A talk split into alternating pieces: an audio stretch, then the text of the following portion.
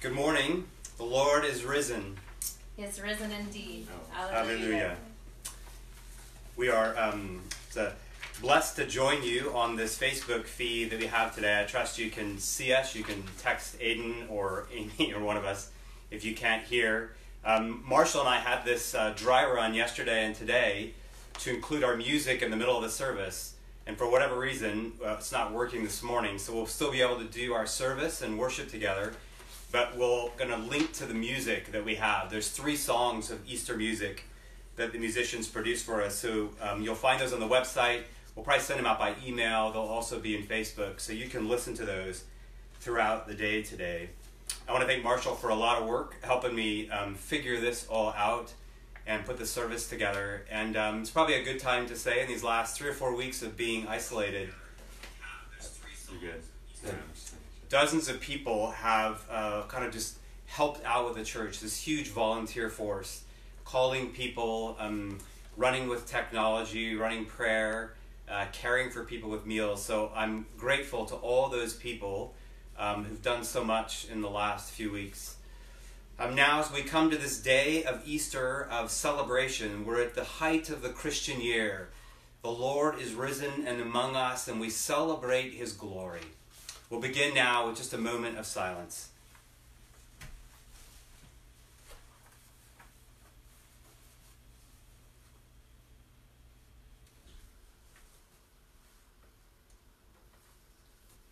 Let us stand together.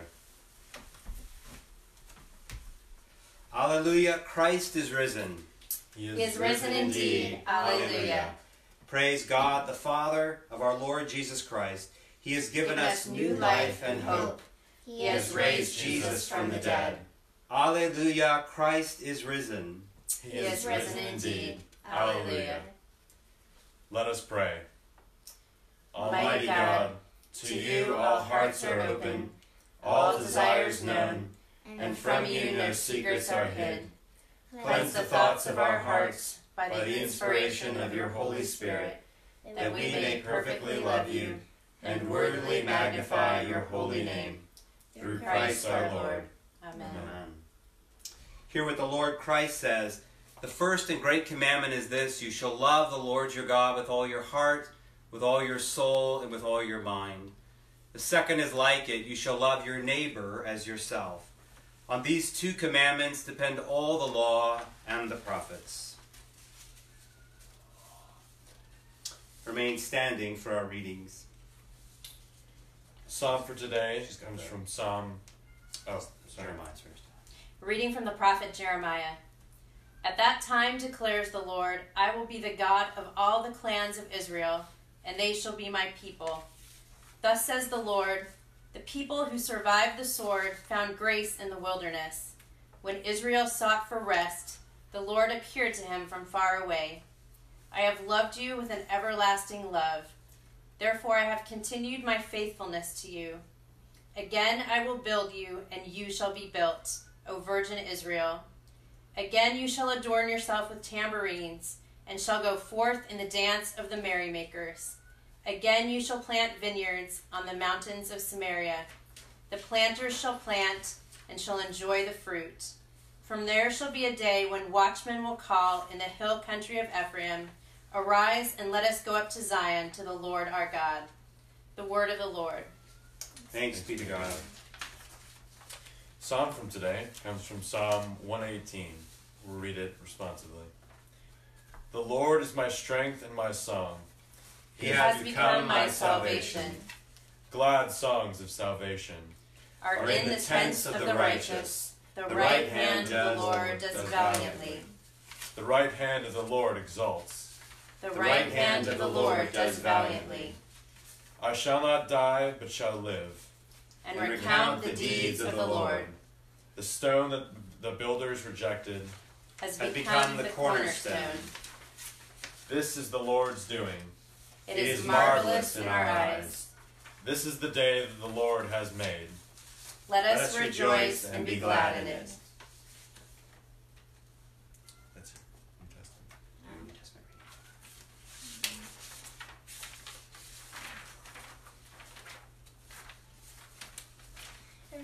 Paul's letter to the Colossians. If then you have been raised with Christ, seek the things that are above, where Christ is, seated at the right hand of God. Set your minds on the things that are above, not on things that are on earth. For you have died, and your life is hidden with Christ in God. When Christ, who is your life, appears, then you also will appear with him in glory. The word of the Lord. Thanks, Thanks be be to God. Remain standing for our gospel reading. The Lord be with you. And also with you. The Holy Gospel of our Lord Jesus Christ, according to Matthew. Glory, Glory to you, Lord Christ. Now, after the Sabbath, toward the dawn of the first day of the week, Mary Magdalene and the other Mary went to see the tomb. And behold, there was a great earthquake, for an angel of the Lord descended from heaven and came and rolled back the stone and sat on it. His appearance was like lightning, and his clothing white as snow. And for fear of him, the guards trembled and became like dead men. But the angel said to the women, Do not be afraid, for I know that you seek Jesus who was crucified. He is not there, for he is risen.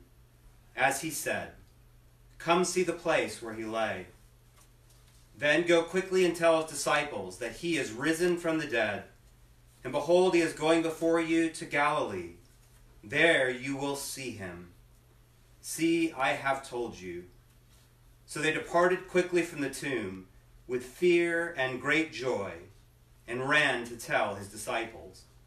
And behold, Jesus met them and said, Greetings. And they came up and took hold of his feet and worshipped him. Then Jesus said to them, Do not be afraid. Go and tell my brothers to go to Galilee, for there they will see me. This is the gospel of Christ. Praise to you, Lord Christ. Be seated.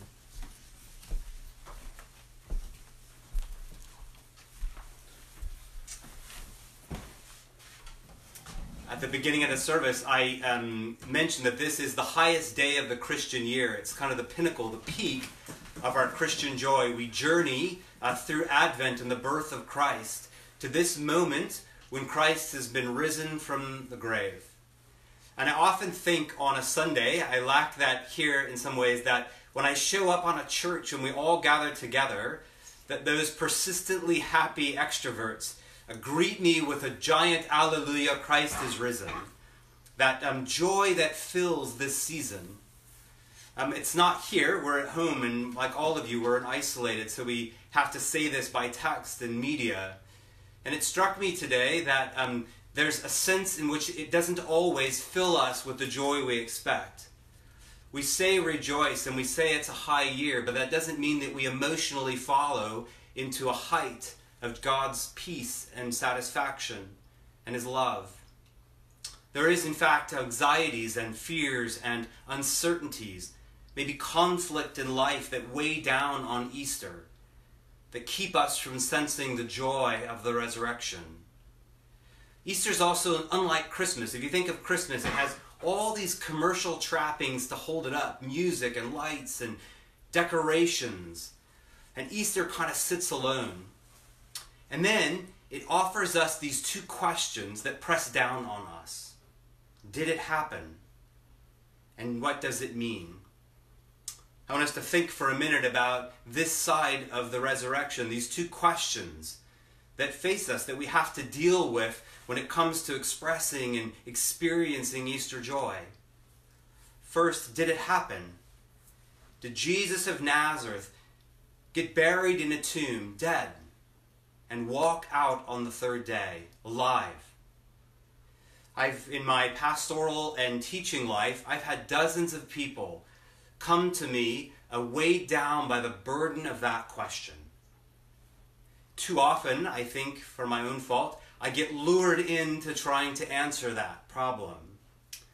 And you begin, I always do, by laying out what the skeptics say about the dates, about the likelihood, about Jesus coming out of the tomb. And then I offer the Christian responses to each of those doubts. We do know, in fact, it's probably important to know, that it's with certainty from historical documents that this Jesus, probably almost to the date we can name it, died. He was imprisoned, he was accused by the Jews and by the Romans, and he was killed. This we know. We probably know with very good certainty that a man called Joseph of Arimathea, a wealthy man, took possession of the body and laid him in a tomb. We have good reports and records that it was women immediately who began to report sightings of Jesus. We also know that hundreds of people within days of Jesus being raised in those 40 days began to claim that they had seen him. And we know that within days, communities began to form. And they began to give up their lives. They began to give up their possessions. They began to welcome the orphan and the widow, the sojourner, the lonely people. And that the largest religion to this day had this explosive birth. This is an amazing things that we know. But none of that convinces us and tells us that Jesus came out of the tomb. It just tells us that something extraordinary has happened. In my time ministering to people or answering people around doubts of the resurrection, I've come to conclude two things, and it probably took me too long. The first is that arguing the historical evidence for the resurrection never settles the matter. Never had anybody walk away and say, Well, that's all I needed to know. Something you should almost anticipate from the beginning by laying out historical events of the past. It's not going to settle the doubts that run deep within us. But the second thing I've learned is that in almost all cases, doubts about the resurrection are never about the history of the resurrection. They're simply the brimming up of deeper anxieties and doubts and skepticism. If you sit here on Easter Day, secluded to your home, looking at economic uncertainty, employment uncertainty, sickness in your family, and you have doubts about the resurrection, welcome, you're a human being. If your doubt persists, if it drives you to despair and to anger, if it drives you to oppose God, then I suggest to you it's not the historical evidence that's going to solve your problem. The doubt in the resurrection has probably a much deeper cause, and I'll come back to that in a moment. I want to turn to this second question. What does it mean? What does it mean that Jesus was raised from the dead and walked again? I read a theologian this week who I think is right. This is actually the harder question to believe than simply did it happen. For if you think about Jesus, this is not the resurrection of Lazarus. A couple of weeks ago on our Sunday reading, we read that passage from uh, John chapter 11. Jesus comes to Mary and Martha, his friends, and their brother Lazarus, who's died and has been in a tomb for three days. And Jesus calls him out Lazarus, come forth. And Jesus emerges from, or Lazarus emerges from the tomb. When Lazarus walked out, he had his old body, a body that would soon pass away again. When Jesus walked out of his tomb and was raised by the Father and the Spirit, he had a brand new body. Paul calls it a spiritual body. Other times, Paul says he has a glorified body. It has wounds in his hands and his side, but many of the disciples don't even recognize him. Something about him has been transformed. It is now immortal, eternal, indestructible, beautiful, perfect. Something about that body is perfect life. And that's only the beginning of the meaning of the resurrection. Somehow, Scripture tells us the whole of the cosmos, the whole of creation has been bound up in Jesus and his death and is being drawn out in his resurrection into new life. It's not merely that Jesus has a resurrection body, it's that the whole world has begun to be reborn. Paul, in the reading we have today that Emma Claire read, for your life is hidden with Christ in God, that metaphor of hiddenness. We may not see it, but your life is buried. It's been mysteriously united to the life of Christ. And the life he now lives in the body, you have in Christ Jesus in your mortal body. That's Romans chapter 8. We're already caught up in that. That's why that question is so much harder to believe, to look out on the landscape of our experience and begin to think of this world already being made new. The common image for it is one of a garden. The reading from Jeremiah 31 today, God tells Israel that after 70 years of darkness and suffering and isolation, I think that's significant. They will come back to Israel and they'll be in its garden again. They'll eat its fruits, they'll plant, it says, and you'll eat the abundance of the land on the high mountains. And there'll be this new feasting of Israel. Early in the book of Jeremiah, if you know it, God calls Israel themselves the garden and the vine. Isaiah chapter 5 Israel is the garden, but it's a garden that failed. And Jesus is, if you look back at John 15, when he says that I am the vine and you are the branches. It's that garden imagery. We abide within the strength of the vine. Cyril of Jerusalem wrote one time that Jesus has planted his roots in the thorns and thistles of human sickness and darkness and death, and he's begun to turn the soil into new life. Garden, life brimming everywhere. The aptness of the power of the image of a garden for this rebirth in the kingdom is that the garden has a life cycle. It has spring, it has summer, it has fruits, it has berries, and it has squashes and leaves and bugs and noise and busyness. But the garden also has the deep death of winter when the frost covers the ground and the roots are bare. And we sit in that Easter season, in that death of that Christmas, sorry, in the, in the winter season, and have to imagine somehow this soil will once again look like it did. That warmth that fills and covers our skin.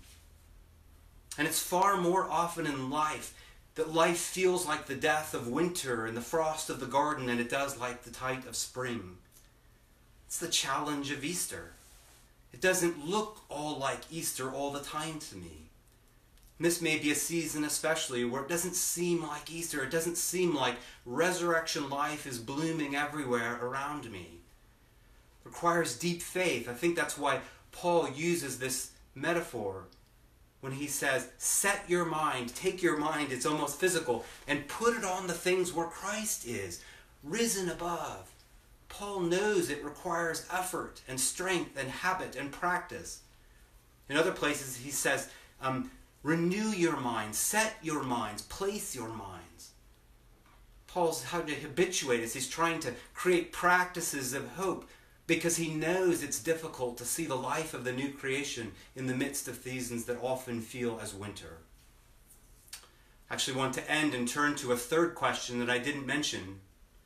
If the first question is about the reality of the resurrection in the past, about our faith in history, then the second question is about our hope in the future, about a life laid up for us that's beginning to break in.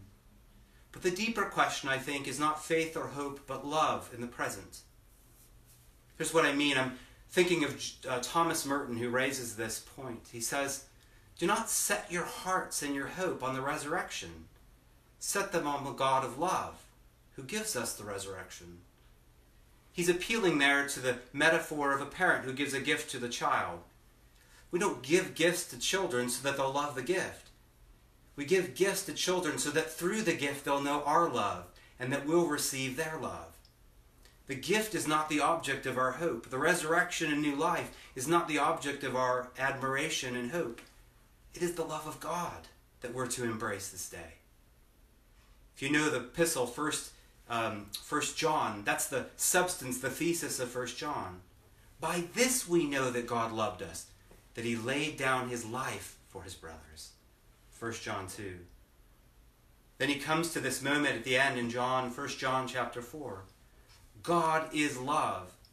And by this, God's love has been manifest within us, that he has given his only Son, that we might have life in him. Why is there life? So that we would know the manifestation of the love of God. That's the question I want to put before us today, not primarily the history of the resurrection or the theology of its meanings, but the experiential love of God that they both communicate to us. Do you believe that you are deeply loved by the Father? That's the challenge, I think, of discipleship for the Christian.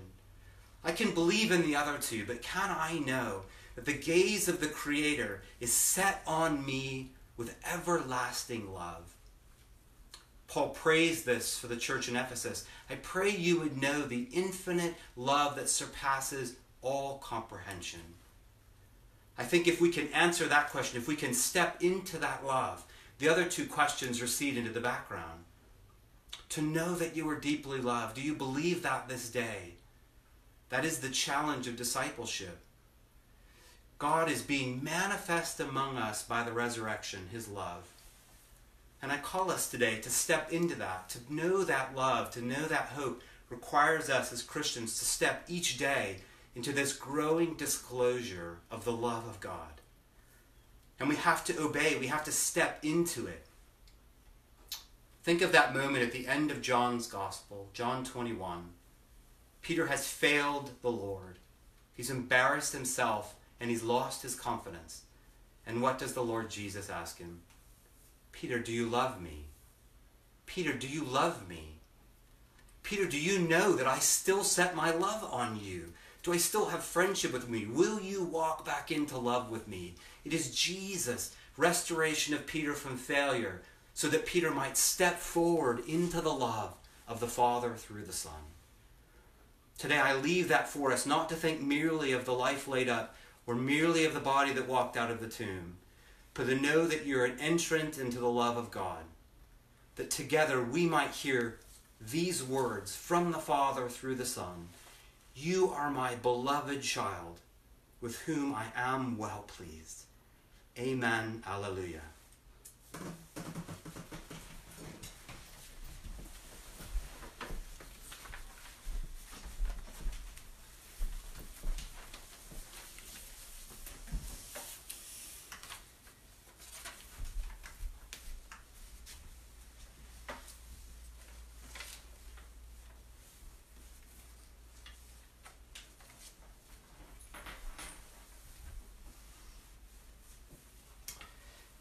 Sisters, let's stand together and proclaim the words of our faith in the Nicene Creed. We believe in one God, the Father, the Almighty, maker of heaven and earth, of all that is visible and invisible. We believe in one Lord Jesus Christ, the only Son of God, eternally begotten of the Father, God from God, light from light true God from true God, begotten, not made, of one being with the Father. Through him all things were made. For us and for our salvation, he came down from heaven, was incarnate from the Holy Spirit and the Virgin Mary, and was made man. For our sake he was crucified under Pontius Pilate. He suffered death and was buried. On the third day he rose again, in accordance with the Scriptures. He ascended into heaven and is seated at the right hand of the Father. He will come in glory to judge the living and the dead, and his kingdom will have no end. We believe in the Holy Spirit, the Lord, the giver of life, who proceeds from the Father and the Son, who with the Father and the Son is worshipped and glorified, who has spoken through the prophets. We believe in one holy Catholic and Apostolic Church. We acknowledge one baptism for the forgiveness of sins. We look for the resurrection of the dead and the life of the world to come. Amen. Amen. I'm going to ask us to be seated for our prayers, and we'll have a moment of silence when you may offer your own prayers before we pray these together. Be seated.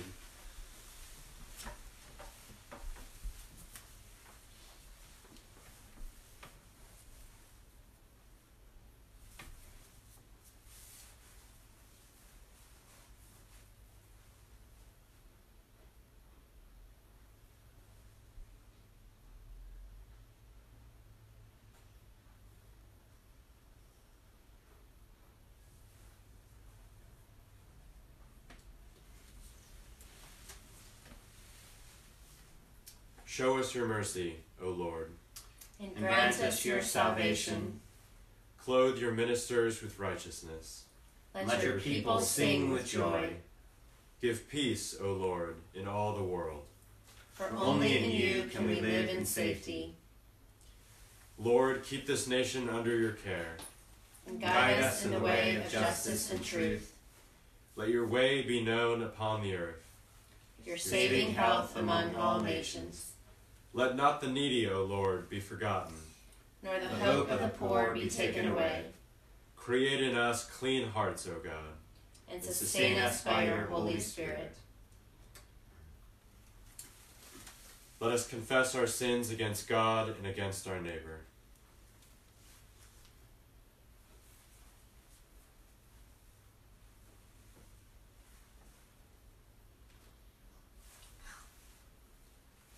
Most merciful God, we confess that we have sinned against you in thought, word, and deed, by what we have done and by what we have left undone. We have not loved you with our whole heart. We have not loved our neighbors as ourselves. We are truly sorry, and we humbly repent.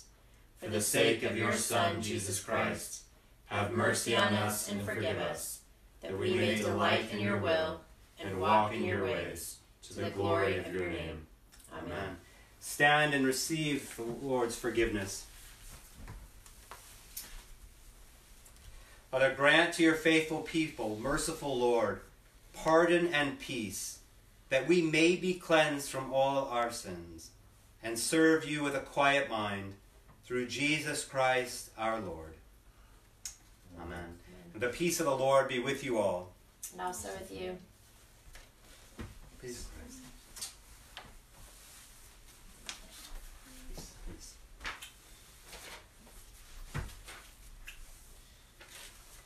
Peace. Say peace to the camera, okay? Peace.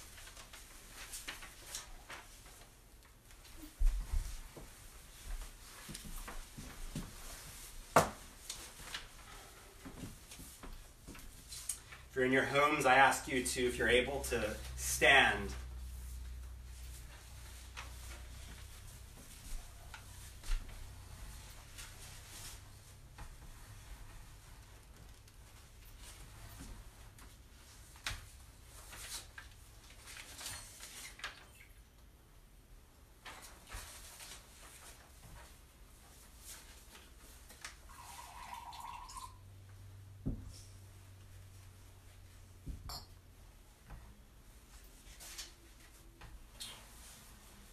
Us pray. Jesus said, Truly, I truly, I say to you, unless you eat the flesh of the Son of Man and drink his blood, you have no life in you. Whoever feeds on my flesh and drinks my blood has eternal life, and I will raise him up on the last day. For my flesh is true food, and my blood is true drink. Whoever drinks, whoever feeds on my flesh and drinks my blood, abides in me, and I in him. As the living Father sent me, and I live because of the Father, so whoever feeds on me, he also will live because of me. This is the bread that came down out of heaven, not like the bread the fathers ate and died. Whoever feeds on this bread will live forever. Let us pray together the words our Savior taught us. Our Father, who art in heaven, hallowed be thy name. Thy kingdom come, thy will be done, on earth as it is in heaven. Give us this day our daily bread, and forgive us our trespasses, as we forgive those who trespass against us. And lead us not into temptation, but deliver us from evil. Thine is the kingdom, and the power, and the glory, forever and ever. Now we say together the prayer of humble access. We do not presume to come to this your table, O merciful Lord, trusting in our own righteousness, but in your abundant and great mercies. We are not worthy so much as to gather up the crumbs under your table, but you are the same Lord, whose character is always to have mercy. Grant us, therefore, gracious Lord, so to eat the flesh of your dear Son, Jesus Christ, and to drink his blood, that our sinful bodies may be made clean by his body, and our souls washed through his most precious blood, and that we may evermore dwell in him, and he in us. Amen. The gifts of God for the people of God. Take them in remembrance that Christ died for you, and feed on him in your hearts by faith with thanksgiving.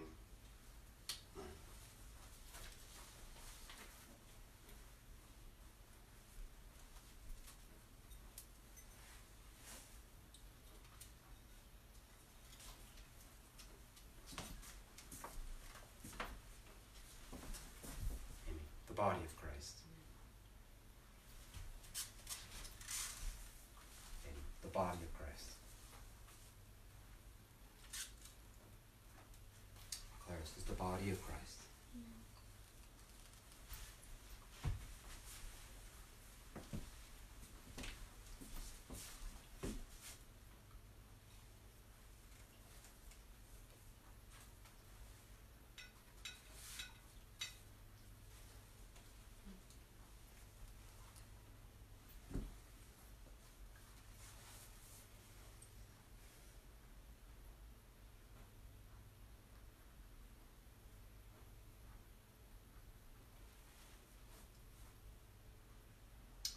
Now I invite you to join our voices in our post communion prayer.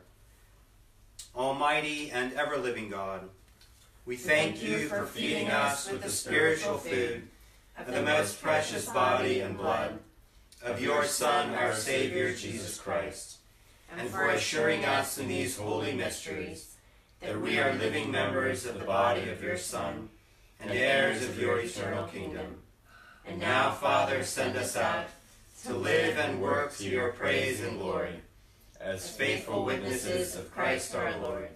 To him, to you, and to the Holy Spirit, be honor and glory, now and forever. Amen. Alleluia, Christ is risen. He is risen indeed. Alleluia. Alleluia. I'll send you today with God's blessing, the blessing of God Almighty, the Father, and the Son, and the Holy Spirit be among you and remain with you always. We miss you all Happy Uh, Easter. deeply. Happy Easter. Um, send messages to one another um, and greetings of the Lord's resurrection. My thanks to my family, who I did not thank earlier for all the work in putting together this service. The Lord bless you.